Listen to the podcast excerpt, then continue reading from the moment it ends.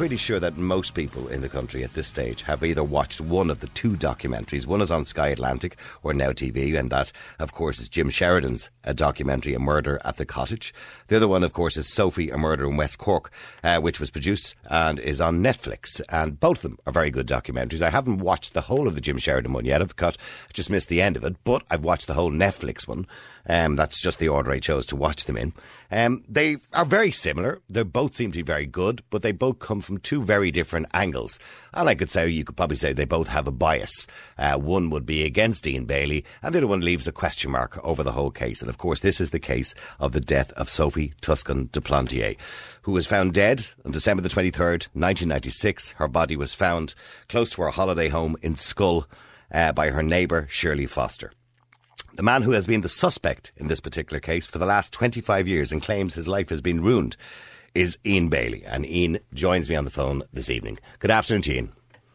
Um, well, good evening, I think it is, isn't it? Well, good evening. It is good evening. You are correct. You're, I start to lose track of time, to be honest with, with you.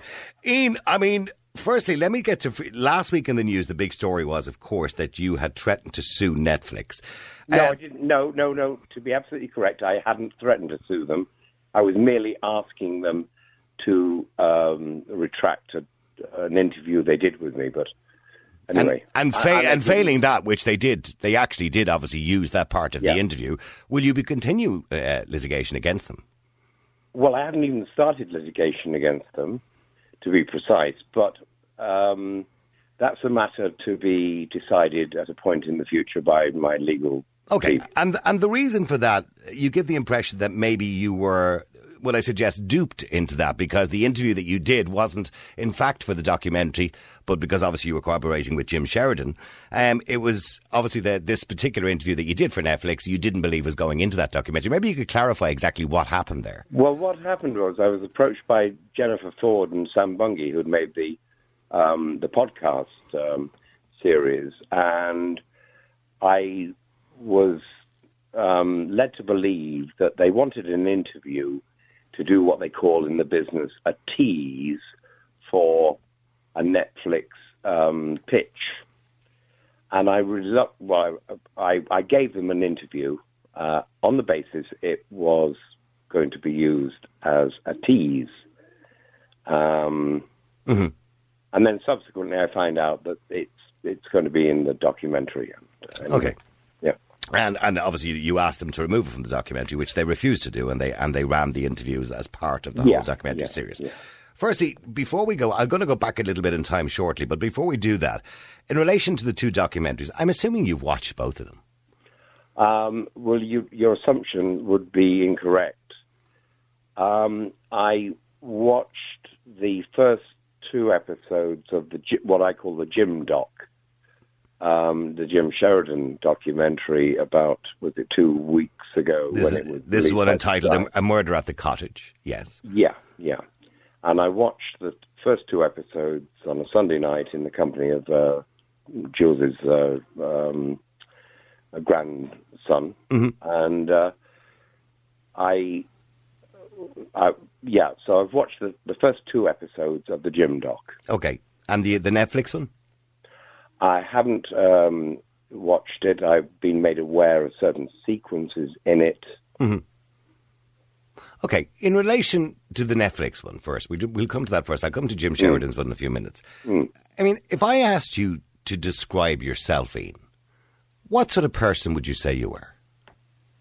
I mean, I mean, I'm, i mean, I know it's, I know it's an unusual okay, question, okay, but I mean, because, okay, and I'll tell you why I asked this, because I think after both documentaries, probably more so than the Netflix one, there's a perception of the type of person that you are. So, what sort of person do you believe you are? Well, I don't know about the perception that the programs give me, but well, what sort of person do I think I am? Well, I'm a male, I'm white, I'm, uh, you know, a human being. Um, would you, would you consider yourself eccentric? no. Would you? I mean, I'm being serious. No, Niall, Niall, I asked a friend the other day uh, about what eccentricity was. Uh, and I think eccentricity is um, a phrase which is used by people who are not necessarily colourful and outgoing about people who are maybe a little bit Quirky. outgoing. Quirky. Would that Uh, be a yeah, maybe quir- maybe quirky. Yeah. Yeah, okay. Because obviously in, in the Netflix documentary they show you talking about your plants and you're talking about the bee, or maybe you pointed to the bee, and it shows you walking up Sorry, and down the road. pointed to the. A bee, a bee on a Oh, yeah. plant, yeah. And it shows you walking up the road with your with your stick, and it it comes across that you would be a little bit quirky. I, I suppose that was probably the impression that most people would get. That you would be an unusual sort of person. I Um, don't know about that. yeah, well, okay. But okay, but let me go back if I can. I mean, you were a journalist. Little did you know, you know, when you reached the age of 57, same age as me, by the way, that you would be at the centre of probably the biggest murder investigation in Irish history. Well, actually, I was 39 when it. Be- uh, I was 39 in 1990, uh, 1996, and in 1997 I was 40. Yep.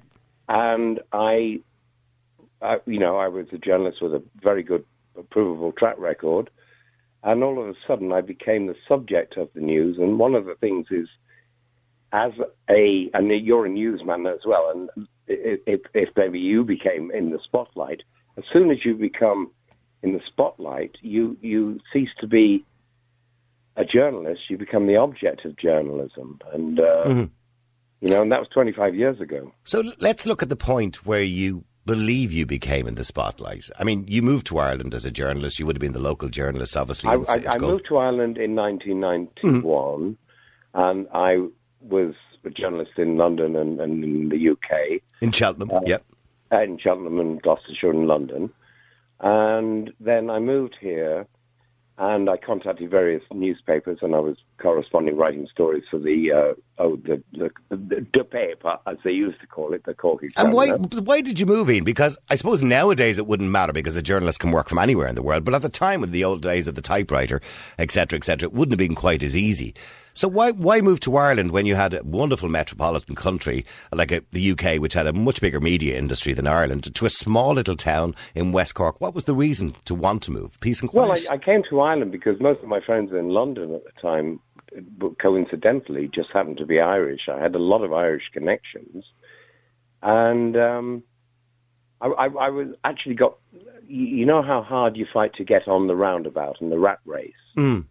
And I'd worked in Fleet Street, and I'd worked for the BBC, and I'd worked for the Sunday Times, and uh, and the News of the World, and various papers. But I, I just became after I don't know twenty years of doing it as a freelance journalist, where you never have a day off. You know, it's seven days a week. chasing the um, chasing the stories, of course. Yeah. Yeah, yeah, and and then commissions coming in. You never have a moment's peace. And at that time, news was becoming a lot more frivolous. Rupert Murdoch had come in, and news was ceasing to be something about uh, something serious and becoming a lot more frivolous. And I'd always liked writing. I mean, from a very early age, I was that, that was the thing I did. I wrote and was good at English and poetry and things. And I had contacts here, and I decided I went back. I came over here, but first in 1986. I came over several times after, and I uh, um, thought, actually, I'm I'm I'm tired of this. I want a sort of different sort of life. And it certainly is. It couldn't be further from what you were doing. I mean, Schull certainly is probably one of the, the quietest places in Ireland. So, wonderful place for peace and quiet. You had obviously Jules's studio where you could sit and type away to your heart's content. And Well, yes. I mean, I first first of all, I came here and I was I spent some time in Crookhaven, and then I had friends in Ireland. I worked on a farm in in County Waterford for the Shanahans of Kilmacthomas, um, and did various jobs. And all the time I was writing either articles for newspapers or poetry. and since then, by the way, you've written a few books on poetry, and I'll come to that in a few minutes as well. Yeah, But yeah. but let, let me get to, to just before December the twenty third. I Yeah. mean, did you or had you? You claimed in the documentary, but certainly in the Netflix documentary, and, and also also in the Jim Sheridan documentary, that you didn't know Sophie Toscan du Plantier. That No, you, you I- knew she was living there, but you, Yeah. you had never met her. No, I didn't know her. I hadn't been introduced to her. I'd worked for her, ne- a neighbour of hers, uh, uh, doing gardening work. Um, no, I, did, I didn't. I, all I knew was that there was Alf Lyons, who's now passed away, God bless him, hired me to do some gardening work because his partner, Shirley Foster, was retiring as a teacher in London and coming over, and he wanted to have his garden around the cottage where they lived looking a little bit nice and tidied up. And I okay, and that, that, and just for, as the crow flies, probably about two or three hundred yards from where Sophie Toscan du Plantier was staying. Yeah, maybe two, three. Yeah. Yeah. Okay. Like uh, and in that time, did you see her? Did you did you give her a wave? Did you ever see her? No, no, no. I I I remember walking down from the house one day in April of 1995. As far as I recall, the sheep were in the field, and I saw somebody in the house as I came down past it, and there were two young lads playing, or actually chasing after sheep in in the field, and. Uh, but did, was, did Alf Lyons not say on the Jim Sheridan documentary that he did introduce it to Sophie? I, I believe that he did say that, but that was uh, an untruth. It wasn't the fact. I mean, is it possible, because it is a long time ago now, Ian, Ian and, and, I'm sure you've gone through the story so many times because, of mm-hmm. course, this has been in the news for 25 years. Mm-hmm. Is it possible that maybe you just don't remember meeting her? No, absolutely. I remember. I've got uh, what they call pretty well total recall. Mm. Um, and um, no, I was never introduced to her. Okay. Now, I mean, I don't want, you know, Alf Lyons had issues to do with matters that the guards had been involved in. And the statement that he gave saying that he had introduced me to her was given, I think, in, oh, maybe March of 1997. Um, no, it, it never. And you you don't believe that was true? Okay, okay. Well, I I, I don't believe it's not. Well, you, you know, as far as you're concerned, it's, it's not true. I, I, I know it's it, it's a. I don't think I know it, it wasn't, wasn't true. true. Okay, so on the morning of the murder, and that very mm-hmm. sad morning where this young woman who had the came to Ireland, Monday the twenty. You'll never. I'm sure you'll never forget it as long as the day you live. Okay, so on the morning, what was the first? What was the first moment that you heard that somebody had been murdered? Was it when well, you? I had a phone. I had a phone call from um, a journalist from the paper, the Irish Examiner, called Eddie Cassidy, who knew me as the local correspondent or stringer, as yeah. we used to be called. At around about twenty-two, um, twenty to two, on, on in the afternoon of that that day. Okay, and what what about the suggestion that has been made in the Netflix documentaries that you had been in town that morning and had said to a couple of people before the time, and this is in the timeline that they portrayed, mm-hmm. before you spoke to Eddie Cassidy, that you had said to some people that you had to go and investigate a murder? Well, one, I wasn't in Schull in the early morning, and two, the suggestion that I had said that is a total load of, um, of um, you've got listeners, so I'll be polite, nonsense. So you never said that to anybody before you spoke to Eddie. So the first time no. that you uttered those words was after you spoke to Eddie, as far as you're concerned.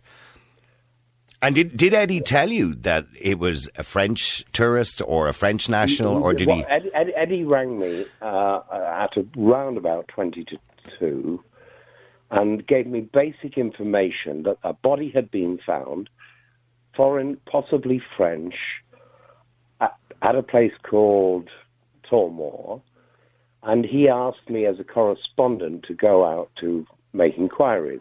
Now, I stayed at home that morning until, or afternoon. I thought, well, I'll wait until the two o'clock news to see if there's any report of of it on the news, and there was. I think it was on County Sound, and it was reported. And why why wouldn't you go? I mean, obviously you were a go getter, you were a journalist. Why would you wait till the two o'clock news? If you were a go getter journalist, surely you'd be out there. Literally, it was well, only up why, the road. Why? Why? I'll throw the question back at you. Why wouldn't I wait to hear the news to see if there was something on the news? Well, I, if I got a good tip off from a journalist, I think I'd want to get out there and try and get the story before everybody else. If I was in your well, position, well, I, I, I, subsequently did, having heard the news. Mm-hmm.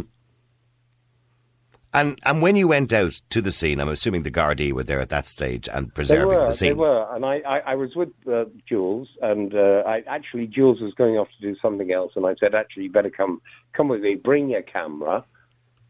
Um, and I drove towards um, Toormore and Dunan, and I met Shirley Lyons at a junction on a lane uh, and she was driving uh, like towards Schull. She was driving, shall we say, east from west to east, and I knew her. And I wound the window down and I said, "Have you seen any anything any Garda activity?" And she said, "Yes, I have. They're down the lane. What What are you doing here?" And I said, "Well, I'm here for the Cork Examiner." So she drove uh, west uh, or east to Schull, and I drove west along the Boreen to a point where the car was pulled up, and I, you could see from the. It was on slightly higher ground. I could see in the distance uh, quite a large number of people. I could recognize them as guards, blue uniforms. And then I started to walk towards the scene. And uh, as I walked, two guards walked towards me. And we met, I guess, halfway between where the car was parked and the house. And I asked them, they were called Malone and uh, Billy Burns. Uh, Billy Burns is now passed, Malone is still alive. And I walked down and I said to them, I- I had a press pass. I showed them my press pass and I said, I'm here on behalf of the examiner. Is, is there any information coming? Uh, can you tell me anything? And they said, no, all information has to go come from The press office. the, the Garda Síochána press office. Yeah. Okay, so then- so so you would at that stage you had no information apart from the fact that a lady had No. been found. No, um, no and and, been- it, was, it was quite clear that there was an incident because of the Garda Um, presence. Were you sure at that stage, well, from, from what you'd heard on the news, and obviously from what you could gather from the scene, that it wasn't just somebody who had passed away, that it was a murder and there was I, suspicious really, I didn't know. I Yeah. really didn't know. All I was aware of was something had happened. There was a guarded presence, and then from there, so the the uh, Billy Burns and um, Mm-hmm. um, Officer Malone. Um, I, uh, sorry, I, I, I retreated, as it were, from the spot, and then Yeah. went back to the car and drove down to the post office in Toormore, which is no longer in existence. And I spoke to the postmistress, Nan German, God bless her, she's passed, and asked, you, you see, as a journalist, you, you go to the post office, or if you see a postman, for instance, you know, Yeah. you'll ask, because they tend to know. Yeah, well, anybody who might, well, people who get to talk to more people than than any, the average person, I suppose. So, so moving forward from that, I mean, obviously it became all over the papers, and one of the local journalists from France who had come over and obviously sought you out because I imagine any journalist that came into Schull, if they could even find Schull, to be honest with you, because it's such a difficult house to find, Yeah. would have sought you out because you're Yes, the local well, journalist. I, yeah, I was known as a local correspondent, Yeah. and as you know, you go to the, the local guy. Yeah. As we would yeah. in radio, we'd ring up the local radio station, you know, to get the information or get a reporter on the scene. But what Yeah. they, their argument was, and obviously Who- this who- is sorry, whose argument? well, I, I know uh, the news reporter from RT News, uh, not RT, RT News in France, said that when he met up with you, you know, that you seem to have a lot of information. And I know there was one of the Oh, journalists are from here in are you- are you- who are you talking about? Are you talking about Daniel Coulon? I think it was that was him, yes. And there was also one of the local journalists or one of the Irish journalists as well that came down from Dublin. And, and they suggested, or the Who- who- suggestion, sorry, are you talking about Senan Molony? Uh, I'm not too sure of the names, so I do apologise. okay, Okay, cool. but but they, their suggestion was that you had a lot of information. So where was you know where was that information gathered? That Well, be- you know, I'm, I, you know, I'm, I'm quite a good. I was in my day quite a good operator. You Yeah. speak to local people. You have local knowledge. Um, and you, you know, if people say things to you, you listen. And small town, yeah, small town people Yeah, talk. yeah, yeah, yeah. yeah. Okay, and at what point did you realise? Uh, and I don't want to speed forward too much, but obviously I don't want you to get, go into all the details. I'm sure you've been through it a million times, Ian. But at what time, a point did you realise they think I did this? What was what was that Well, point for you? Well, what what what what started to occur was I was reporting on it, and you know, I, I in my day I, I was a good reporter, and it became apparent to me. That, oh, people started to say they're saying it's you. Know, And when you, when you say people, who just the locals and the blow-ins? Um, I think there was a because I, was writing for the it's now defunct the um, Sunday Tribune that uh, Vincent Browne founded, and I was talking to the news editor there, Helen Callanan, and she told me on a in a telephone call sometime in early January of 1997. Do you know what the talk the, the talk is? And I said, no. Tell me what the talk is. They're saying that you you you murdered her. You were the murderer. And how did you feel when you heard somebody say that to you? That you suddenly thought, "I'm in the spotlight for this. I'm being Well, blamed on did this." I, mean, how did I feel? How Yeah. did I respond to it? Maybe. Well, I uh, uh, initially I was tre- I, I treated it very lightly. I treated it very lightly, not knowing what was subsequently going to be. Um, I was going to be subjected to.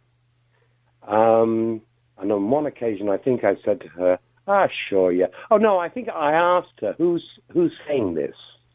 Who who is saying this?" Uh, and she didn't tell me who it was, but she said it's being said it's you. Okay, so because it's a small town mentality again, so you get Well, it's the yeah, talk of the town. yeah, we, we, now we're connecting between a small town and Dublin newspapers and new, newspaper desks up in Dublin. and when you were arrested uh, and brought to the On the police first station, occasion, yeah, on the first occasion, and you were brought. to the, the, I think which was this is February the tenth. February the tenth. Oh, February the tenth. Okay, Yeah. I was going to say 11th. Yeah, but- okay. February the tenth, nineteen ninety seven. You were arrested at your On home. Monday, on Monday morning, I will never ever forget. Okay, I mean, did they did they put you in handcuffs, or did they just did you willingly yeah, they just did, they did. They did. So on on that Monday morning, I was I went down from I I spent the night in Jules's the Prairie, what we call the Prairie Cottage, and I Yeah. went down the road about 200 yards to what we called the Studio House, which was Jules's painting studio, and I went to the, uh, the Monday morning around about nine nine o'clock. Um, and I had a lot to do that week. I remember exactly it was going to be a very busy week. And then I saw two guys walking the studio. The, my, my, my office was in the back of the studio house, and I saw two guys walking past the window. I didn't know their names. They turned out to be uh, a, a guy called Culligan and um, another officer. They knocked on the door and came in. I said, come in, in. And Culligan said to me, right, I was wearing Wellingtons at the time because I did a lot of agricultural work. Mhm. And he said, uh, you can take those off now. And I said, why? He said, well, where you're going, you won't need Wellingtons. And um, he uh, he he read out the what do we call it? The I think the Miranda rights, Mhm. Caution, and said, "I'm placing you under arrest for the murder of Sophie Toscan du Plantier." Then he took out a pair of handcuffs, and with what seemed to me to be quite a lot of enjoyment, handcuffed me. Um, I was put into the back of a car, a, pl- a plain clothes, sorry, a plain clothes car, a non-guard, stripy car. Yeah. And I said, because I had letters back here and I had stuff to do, I said, could I see Jules? I've got a letter on the table that needs posting. So the driver, who is Hogan, now a guy who's long dead, um, drove up the lane about 200 yards into the prairie cottage. Uh, there were uh, quite a lot of guards and people there. And I showed Jules from the back of the car that I was in handcuffs, and the window was wound down, and there was a letter that had to go off some. I can't, And by the way, was was was Jules surprised? I mean, had you discussed with Jules before you were arrested that you may be a suspect that this could Oh, happen? we I mean, both- was there an we- we- expectation this was going we, to happen? Well, no, we we both. Uh, well, I'd certainly become aware of the fact that because there was a story in the, the papers just before the arrest that there were six suspects, uh, two couples and two single males, and I realised that that I, I, I suspected that Jules and myself were, were one of the couples that was being talked about, but. Okay, but uh, okay, so let, us move back to the car. So they then took you to the police station, and on the way to the police Right, station, so, yeah, so- you you, so- claim, you you said uh, in your own testimony, you said that you were abused in the police car, Yeah, yeah, and yeah, they and they threatened you and they hit you. Uh, no, I didn't say they hit me. I, I was in the back seat with Culligan. Culligan was pointing his finger very pointedly into my arm in a sort of very aggressive and quite painful way, he's obviously been practiced at it. The driver of the car on the way, now we're going to Bandon, we're leaving Schull on the back road through Bantry, through Durrus, and the driver of the car said, even if we don't pin this on you, uh, it doesn't matter because you're going to be found dead in a ditch with a bullet in the back of your head. And I said to the driver, Hogan, I said, that sounds quite threatening. He said, yeah, it won't be us that do it, though. Now, you know they have obviously denied, uh, the lead detective oh, yeah. well, said they, they, denied, they, they said any they, of that to you. They would, wouldn't they? They denied everything, wouldn't they? Okay, but they so. You went to the police station, you were interviewed, of course they could keep you I, in the police station. So we arri- I, arrived in Bandon, uh, they stopped just before we arrived in Bandon and made a phone call through to the station. And then when the car pulled up into Bandon, uh, there was a press photographer, Mike Brown, I believe, was there. And the back gates of the um, the entrance into Bandon Barrack were left open, and Mike Brown got a photograph of me being uh, shunted in, in handcuffs to the barrack. I saw that. This is the photograph, of course, that they produced in both documentaries, by the way. I think it was in the Netflix uh, Right, and they, yeah. it appeared, I think, first in the, the Examiner of the the, the, the, the next day. And from that point, you became the suspect or the main oh, suspect. And, and, and they let my identity out. Not that it would be that hard to to know my identity. Obviously, I'm you know I'm quite big and don't know like a lot of other people my name was over the front pages, and from that point on, 25, well... For 25 years, you became the main suspect in the murder. 24 and a half years ago, ish, uh, my life was okay. completely changed. I mean, you were released without charge, um, was, and a file was sent to the DPP. Of, of questioning, I was released without charge. I was told on the way back down in the car, one, I couldn't go back to the, the prairie uh, sorry, the studio house where I was living, 200 yards down the lane. At two, there was a hanging mob, wait, a lynching mob waiting for me in Schull. And three, Jules had reluctantly accepted that I was the murderer, which which, which was a com, you know. I mean, so I didn't. Did, did, okay, so you, what you're saying is that obviously affected your relationship as well, as well, well as your no, life. I, I didn't know. I didn't say that. I, but what happened was, clearly it was like a cataclysmic upheaval on our lives. And, you know, ever since then, it's been, you know, it's been a, a real roller coaster. Okay, but just to clarify for people, of course, um, the DPP and the Minister for Justice at the time uh, denied that, or would wouldn't actually, they wouldn't charge well, you. To, to be precise, they didn't have the evidence. I, I, think the thing about this is the precision of things the guards repeatedly put tried to get the DPP to prosecute me.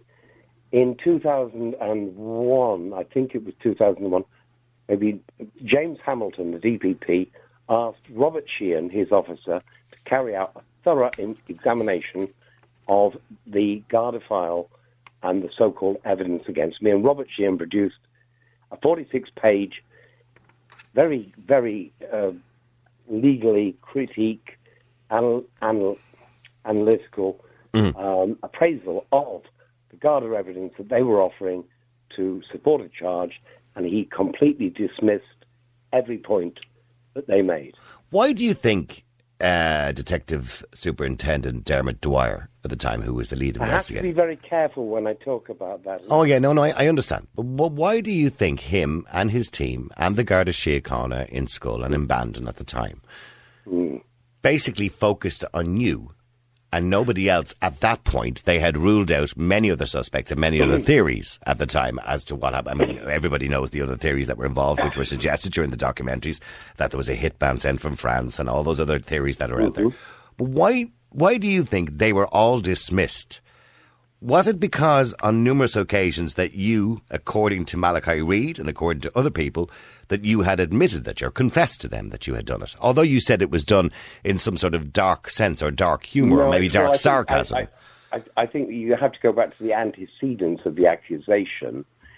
And Dermot Dwyer, in an interview he did with, I think, Paris Match or some organisation, said, We knew who it was from day one.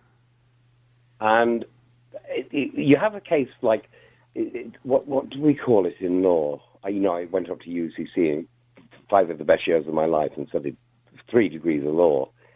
You have a result-oriented investigation where you've already decided, I'm going to put Niall Boland in the frame, and no matter what other evidence might come up to show he's not, I'm going to ignore it.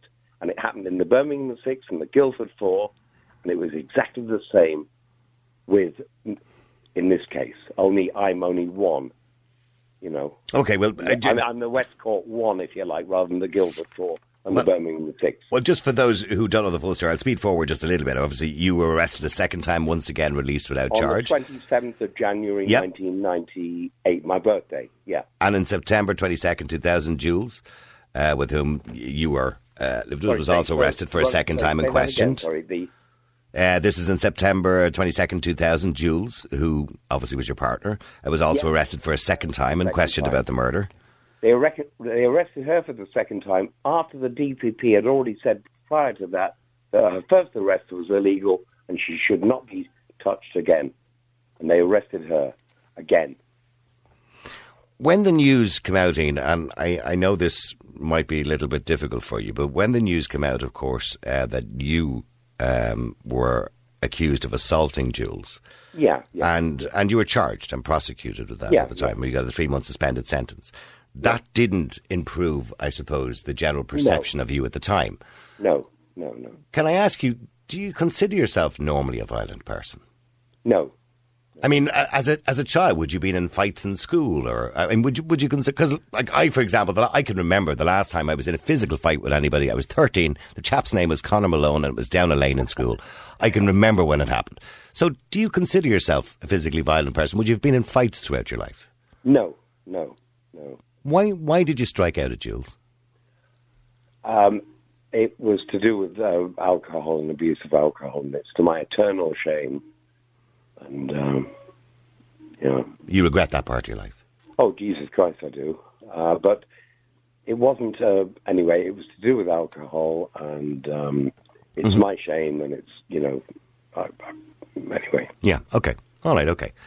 Um, you then decided you'd take a libel action, a libel action against eight newspapers who linked mm-hmm. you to the murder. Now, I suppose the newspapers. Look, you're a journalist.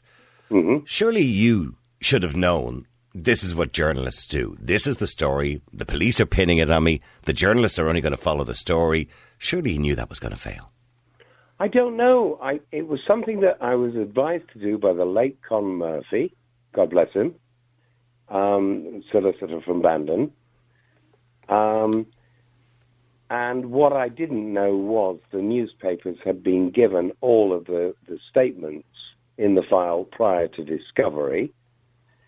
Uh, and it was a bit, basically, it was a bushwhack or an ambush.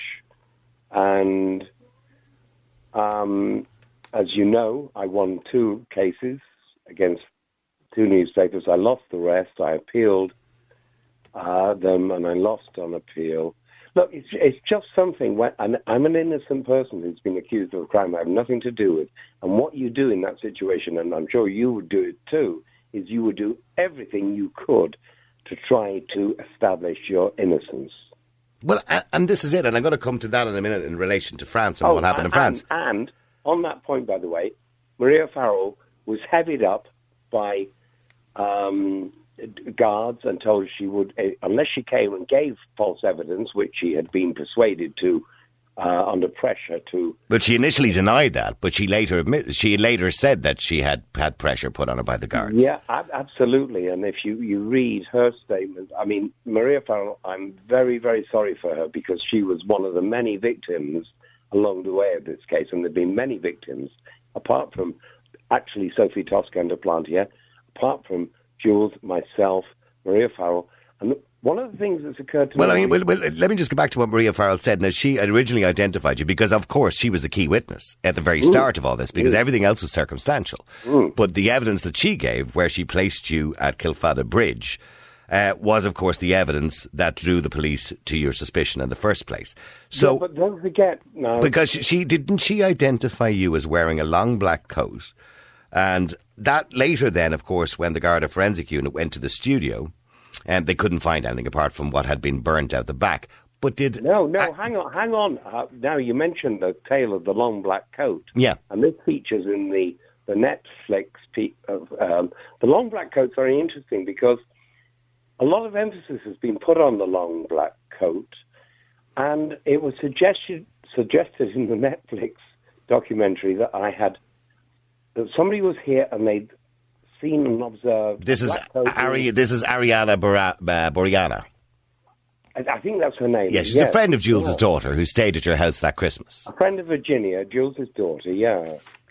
So she said she had seen what seemed to be a coat uh, in a bucket steeping. And obviously, the suggestion was at the well, time. her first statement was that she'd seen some clothes in the bar, Yeah. and then when Netflix, I think, paid her money, she said that and Netflix, um, uh, they they did something very very strange, which uh, I'm, I'm still not sure about. They simulated a, a, what appeared to be a long black coat In a bucket. Yeah. and then and then Dermot Dwyer uh, in their interview suggests that I burnt that coat subsequently. The funny thing is, if you look at the film of the Christmas Day swim, I'm wearing that very same dark black coat, which I never got back. And if you look at the list of uh, items that were taken from me on the first arrest, number one, right at the top, is the long black coat. So the, you believe the Garda Síochána already had that coat, so there, there was no need for them to be looking for a long black coat. I, I know they did. But, well, according well, according to the forensic unit on the Netflix documentary, they were told, and part of their information, and part of their, uh, I suppose, the remit was to find the long black coat or to find Well, the clothes did, that. they did, and they took it away. So. Well, they said they found nothing. They said they found nothing but the fire out the back and with the bedspread that had been burned. Oh no, the- no, no, Ni- Niall. I've, I've, you know, I've got the forms of the things that were taken from me on the, the first arrest, and number one, right at the top of the list, is a long Mm-hmm. black dark coat. Okay, okay. In relation to what happened after that, of course, you, you lost the, the libel case. I was at, at, at the point of the libel case, and you lost the libel action against eight newspapers, which linked you Yeah. to Sophie's murder. Uh, no, I lost the libel action against six newspapers, okay. to be precise. Okay, well, at the, t- at the time they said it was eight, so obviously you're saying Oh, six, right, and I'll take your word for it. Um, uh, you also also threatened legal action against Maria Farrell if she did not withdraw the comments that she'd made about you in the media following the court case as well, but you refused. I don't think I ever did actually threaten legal action against her particularly. I can't remember that. But in 2005, I was up, up was it 2005? I think it was. Uh, I was. I uh, received a phone call from Frank Buttimer saying he'd had a call from Maria Farrell who wanted to talk to him, and subsequently Maria Farrell withdrew all of the false statements and members of Garda Síochána at the time had made, for- forced or encouraged her to make. Here's here's the thing I'm thinking, Ian. Right, a lot of time had passed, and, and in 2007, of course, you win an appeal in the High Court in Ireland regarding a libel action against the newspapers, and you also lodged court papers suing the Irish Minister for Justice and the Garda Commissioner, essentially the Irish state. And Hang on, 2000 and... this is 2007. Th- okay, well, t- th- this brings me to the point that I'm trying. I'm actually going to make.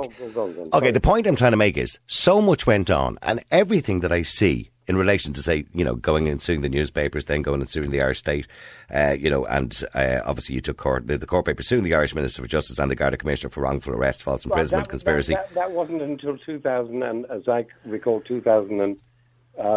2013, was it? I no, mean, in 2007, I think. But I, but anyway, All right. Okay, but the point I was going to make is constantly the story was getting back into the news again. Did you not at any stage, you claiming that you were an innocent man, not want this just to go away? I mean, and the easiest way to make it to go away would be to stop engaging with it. I mean, was it not a case that because you're constantly engaging in the story, you're drawing attention to yourself all the time? Not, not at all. I tell you what, Niall, if you were ever accused of a crime that you had nothing to do with, all you would do is fight to prove your innocence. And that's all I've done for, what, uh, 25 years now, only a quarter of a century. And, yeah, you know, I mean, and, I, I'm still doing it. And today, by the way, I received some news through the media because I've written to Drew Harris and Taoiseach, the Minister for Justice, asking for a, a reinvestigation. I heard some news today which gladdened my sad heart that apparently Garda Síochána are going to launch a complete comprehensive cold case review. I, I, did see that in the paper today. The Guardian are re- reinvestigating uh, a file uh, on the unsolved murder of Sophie Toscan du Plantier. It's actually in the yeah. paper today. Okay, but uh, okay, so let me go on. The, the, French magistrate then ordered that the body be exhumed uh, for forensic examination oh, right. to, in so 2008. The French magistrate. Okay, so well, I, I, don't mean to cut across you, but um, so I actually was very happy, and I wrote to the French magistrate saying I'd be very happy to speak to him, uh, Monsieur Gar- Gachon and the French, the Irish state actually refused to allow him to give me audience. In, in France, they call it audience uh, with him when he came over to investigate. So I was actually denied the opportunity to participate in the French prosecutorial process by the Irish state. Okay. The French authorities in 2009 travelled to West Cork. And, and I'm wondering, by the way, in West Cork and Schull at the time, where you've lived all the time, by the way, in West Cork, I mean, what was the, I suppose, how were you treated by the locals? You know, in the intervening years, when almost everybody in the country had been watching this case, and every time this case is mentioned, your name come up as the lead suspect every single time. How did how did the locals in the town perceive you then, and how were you oh, treated? Right. Well, Okay, so with the exception of a few of the he, I call them the, they were in the he did it camp. I've had nothing but a hundred percent support from the very good people of West Cork. And what what percentage? I, I, I what what percentage were in the he did it camp? Do you think? Uh, I well, I'm not going to mention any names. No, I'd rather you didn't mention names. Uh, yeah, yeah, I know because you might get involved in a, a, case. But there were a number of people who were. Um, gather together and a, number of them made false statements. That doesn't matter. Um, but the majority of the people here have been absolutely brilliant, absolutely brilliant in their support. So you believe the majority of the, the locals in the area and the majority of people who knew you, their yeah. view of you didn't change. They they no, believed you were innocent. I had, a, I had a lot of people coming up to me saying, you know, um, you know, fair play to you. I even had a very funny thing with some of the local lads, and I found this very strange altogether. Was like the fishermen and the farmers. They said, even if you did do it, Ian, you're grand altogether, which I found very strange. And I was saying, hang on a second, I didn't do it, but thank you very much anyway. By the way, getting back to you know going back um, many years ago when you. And I think I asked you this question, but I don't think we got an answer to it. When, when you were confessing to doing it, I mean, this question was raised. Hang on, hang on. I refer you to the DPP's critique, the alleged confession. Okay, well, when the alleged confessions happened to Mal- uh, when Malachi Mal- Reid, Malachy Buhig, yeah, and and many other, and and others as well that you had seemingly admitted to. About about three or four, I think. Can you okay? But can you explain to me when when you said this was these are kind of dark stories or it was dark humor or dark sarcasm? Using irony and satire to compare, you know, to. So g- give me give me a context of that. Was it a case of you were kind of going, "Oh yeah, of course I did it, of course I did it," or it was exactly as you've just said it. Yeah, of course I did it. Yeah, of course I did. Jokingly. What, now, what was it? Was that was that a bit irresponsible? Understand. Do you think, in hindsight? Yeah, very much so. Because somebody, a friend of mine, said, "Ian, the one thing you've got to know about Irish people is they don't do irony or satire." But that's my fault. I, you know. Mm. You know okay, okay, okay. So, getting back to the French authorities, they travelled to West Cork. Uh, they wanted to see the crime scene, obviously, and meet the, the, the local Irish yeah. investigators yeah. and the two Garda detectives. And well. I, always, I always offered my, and I'd written to them, and always offered my assistance if they wanted it, but they never came near me. Okay, and they then in 2010 they issued a European arrest warrant. I think it was actually in 2007, wasn't it? No, in 2010, Judge Judge Gachon issued okay, a, a, European arrest warrant for you. Right. And when you when you knew there was an arrest warrant made for you, I mean, at that point, did you think I'm in big trouble now? Well, I, was that big trouble then? Well, um, you were in big trouble anyway. See, well, your life was in big trouble. That's for sure. Yeah, uh, and that was the first of three a series of three European arrest warrants, which subsequently I did fight in the Irish courts, and on every occasion, uh, the Irish courts decided no. And This was on the 23rd of April. The uh, the High Court in Ireland granted a bail pending a hearing uh, of the case to extradite you to France, and the High Court ruled in March 18th.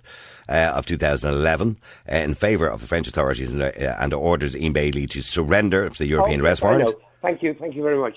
Yeah, so we went before Judge Peart yeah. on the first occasion, and um, we went up to Dublin and on, on over many occasions, and he, eventually he handed down his judgment in the High Court. Judge Peart ordered my extradition to France.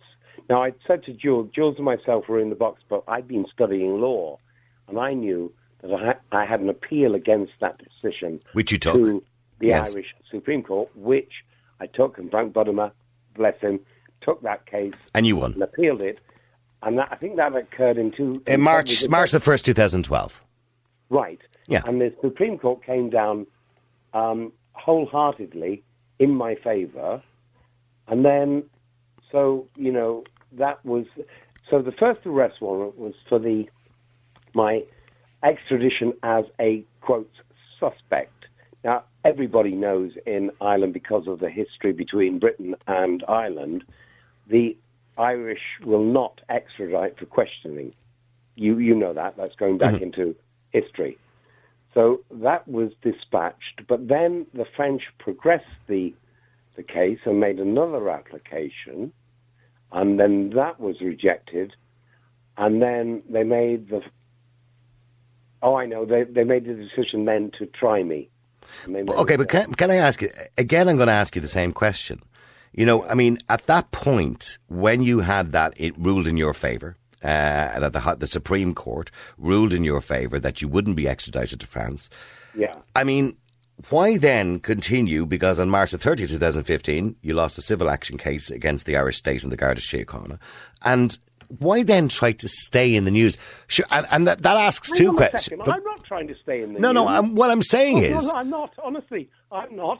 I actually, I'm a, I, I want just want to get on with my life. But anyway, go on. Uh, but I mean, the, the point is, the first point you made to me there about 10 minutes ago, you said to me, when you're innocent, you know, you'll scream from the, the rooftops, basically. And you will, of course. and, I, and I agree with you. So why didn't you just go in? Eh, why didn't, why not just go to France? Did you not think you'd get a fair Oh, well, trial? Well, one, one, I knew that the French legal system is based on the uh, what they call the Napoleon Bonaparte Civil Code, which basically is quite different from the code that we have, which we. I'm, I'm aware of that, yes, yeah. Yeah, where if you are accused, you are guilty unless you can absolutely prove you're innocent. So you didn't believe you'd get a fair trial? I, I knew I wouldn't get a fair trial. Okay, so so uh, moving forward in time, as I said again, um, you obviously took a civil action against the state and the Garda Síochána.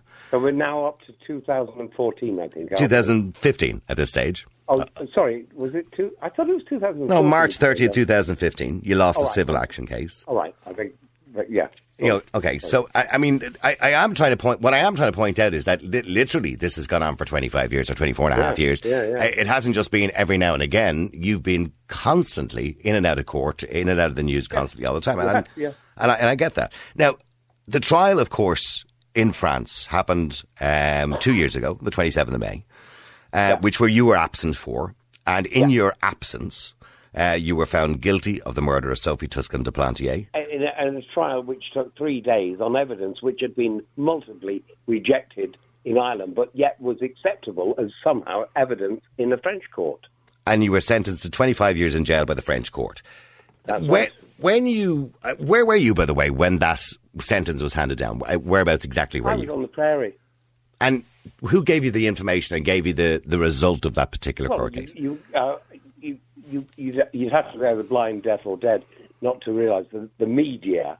It was on, on. It was big news. It was on radio. It was on television. Yeah.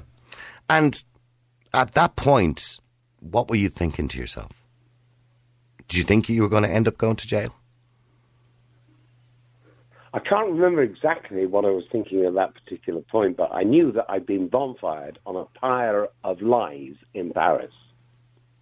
So you, you believe that that trial was based on circumstantial evidence that you... Well, I, I, look, it was based upon a, p- a pile of, of, of hearsay, uh, evidence which had been rejected him on multiple occasions, and was a, you know, I was conflagrated on a pyre, a pyre, P-Y-R-E, of lies. Okay, and then the French court, of course, issued another European arrest warrant for you.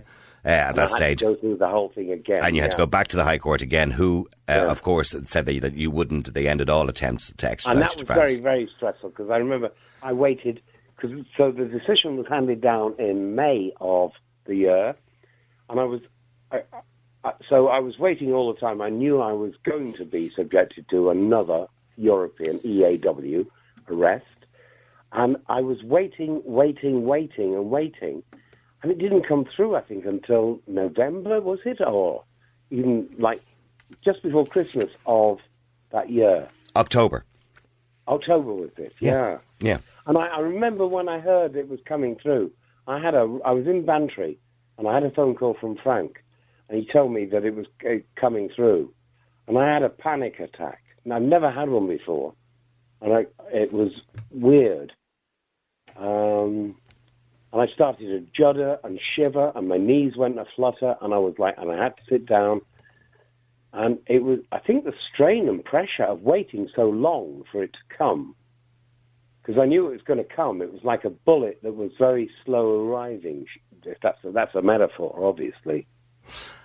And then I, so then I, I went up to Dublin. I volunteered myself to go up to Dublin to be just before Christmas, to be arrested, in effect, because I knew I was going to be, and I thought it's better to go up there and be arrested than be taken up there in a Garda car. And so I went up there, and I was arrested in the court by a very nice man, actually, uh, um, Jim. He arrested me on three occasions. He was the extradition uh, arresting officer, Jim Kerwin. Yeah, bless him. I think he might have retired now. and I was then bailed, and I came back down, and I had a very unsettled Christmas. That Christmas, it was pretty hellish. Okay. And and And then- and, and, and at that point, we- yeah. okay. So I'm sorry for just rushing you a little No, bit, no, in, no, no. but at that point, you would imagine, okay, so you've been found guilty in a French court. The Irish courts refused to extradite you. You think, okay, I'm safe because I'm not going to be extradited. That's No, I and, and that can, I was safe. and that's never that can't be overruled. safe. Okay. There ain't no place called safe, Niall. Okay, There but ain't no, but the point I'm asking you is, why then, when you would think to yourself, I'm never going to be able to prove my innocence because there's nothing more is going to happen now apart from that. That's already happened in France. You know, we're, we're got as far as we got in Ireland. What? So why then decide to do or to get involved? Well, at least in one documentary. Certainly, you were involved in both, as Well, far as the, the, the public are Right. concerned. So look, the Jim doc started because when I began that civil action against the uh, the state, which I was never going to win, I was approached by uh, numerous parties. Uh, Sam and Jennifer, Sam, uh, Jennifer Forde and Sam Bungey introduced themselves to me in that first week. Um, Jim Sheridan came up to me in the. I, I remember it really well because it was lunchtime break and everybody knows Jim because he's a national treasure. And he came over and he started chatting. And another character whose name was Nick Foster, who's just brought out a book, but we'll leave that out. And they were all interested in the case. So I started talking to Jim. I'd already met a guy called um, Donal MacIntyre, the intrepid. I know- I know. Donal, yes. Yeah, yeah, Yep. yeah. And he'd expressed an interest in it. And what I did was, in effect, I crossed the line. But would you, yeah, but would you not, Ian, at that point, would you not have said, guys, I've had enough of this? As you've just told me all the way Well, through no, this, that you're, on, hang on a no, well, hang, no, no, no, Ian, hang on for a second. You've just told me your life had been ruined for 25 years. Yeah, yeah. And would you not have said, guys, I've had enough of this. I don't want any more of this. I want, I want to try and quieten my life down a bit, the bit of life that I have left in me. Uh, and I'm sure, just like me, you, you realise that you're probably two thirds of the way through your life at this stage. Uh, and and I, I just want a quiet life. Why would I want to have fingers pointed at me again, be in a documentary, and have the general public make up their mind about who they think is guilty and not guilty? Because I can tell you now, Ian, the talk around the offices of Ireland at the moment is, did Ian Bailey do it or not? Why would you want people thinking like that?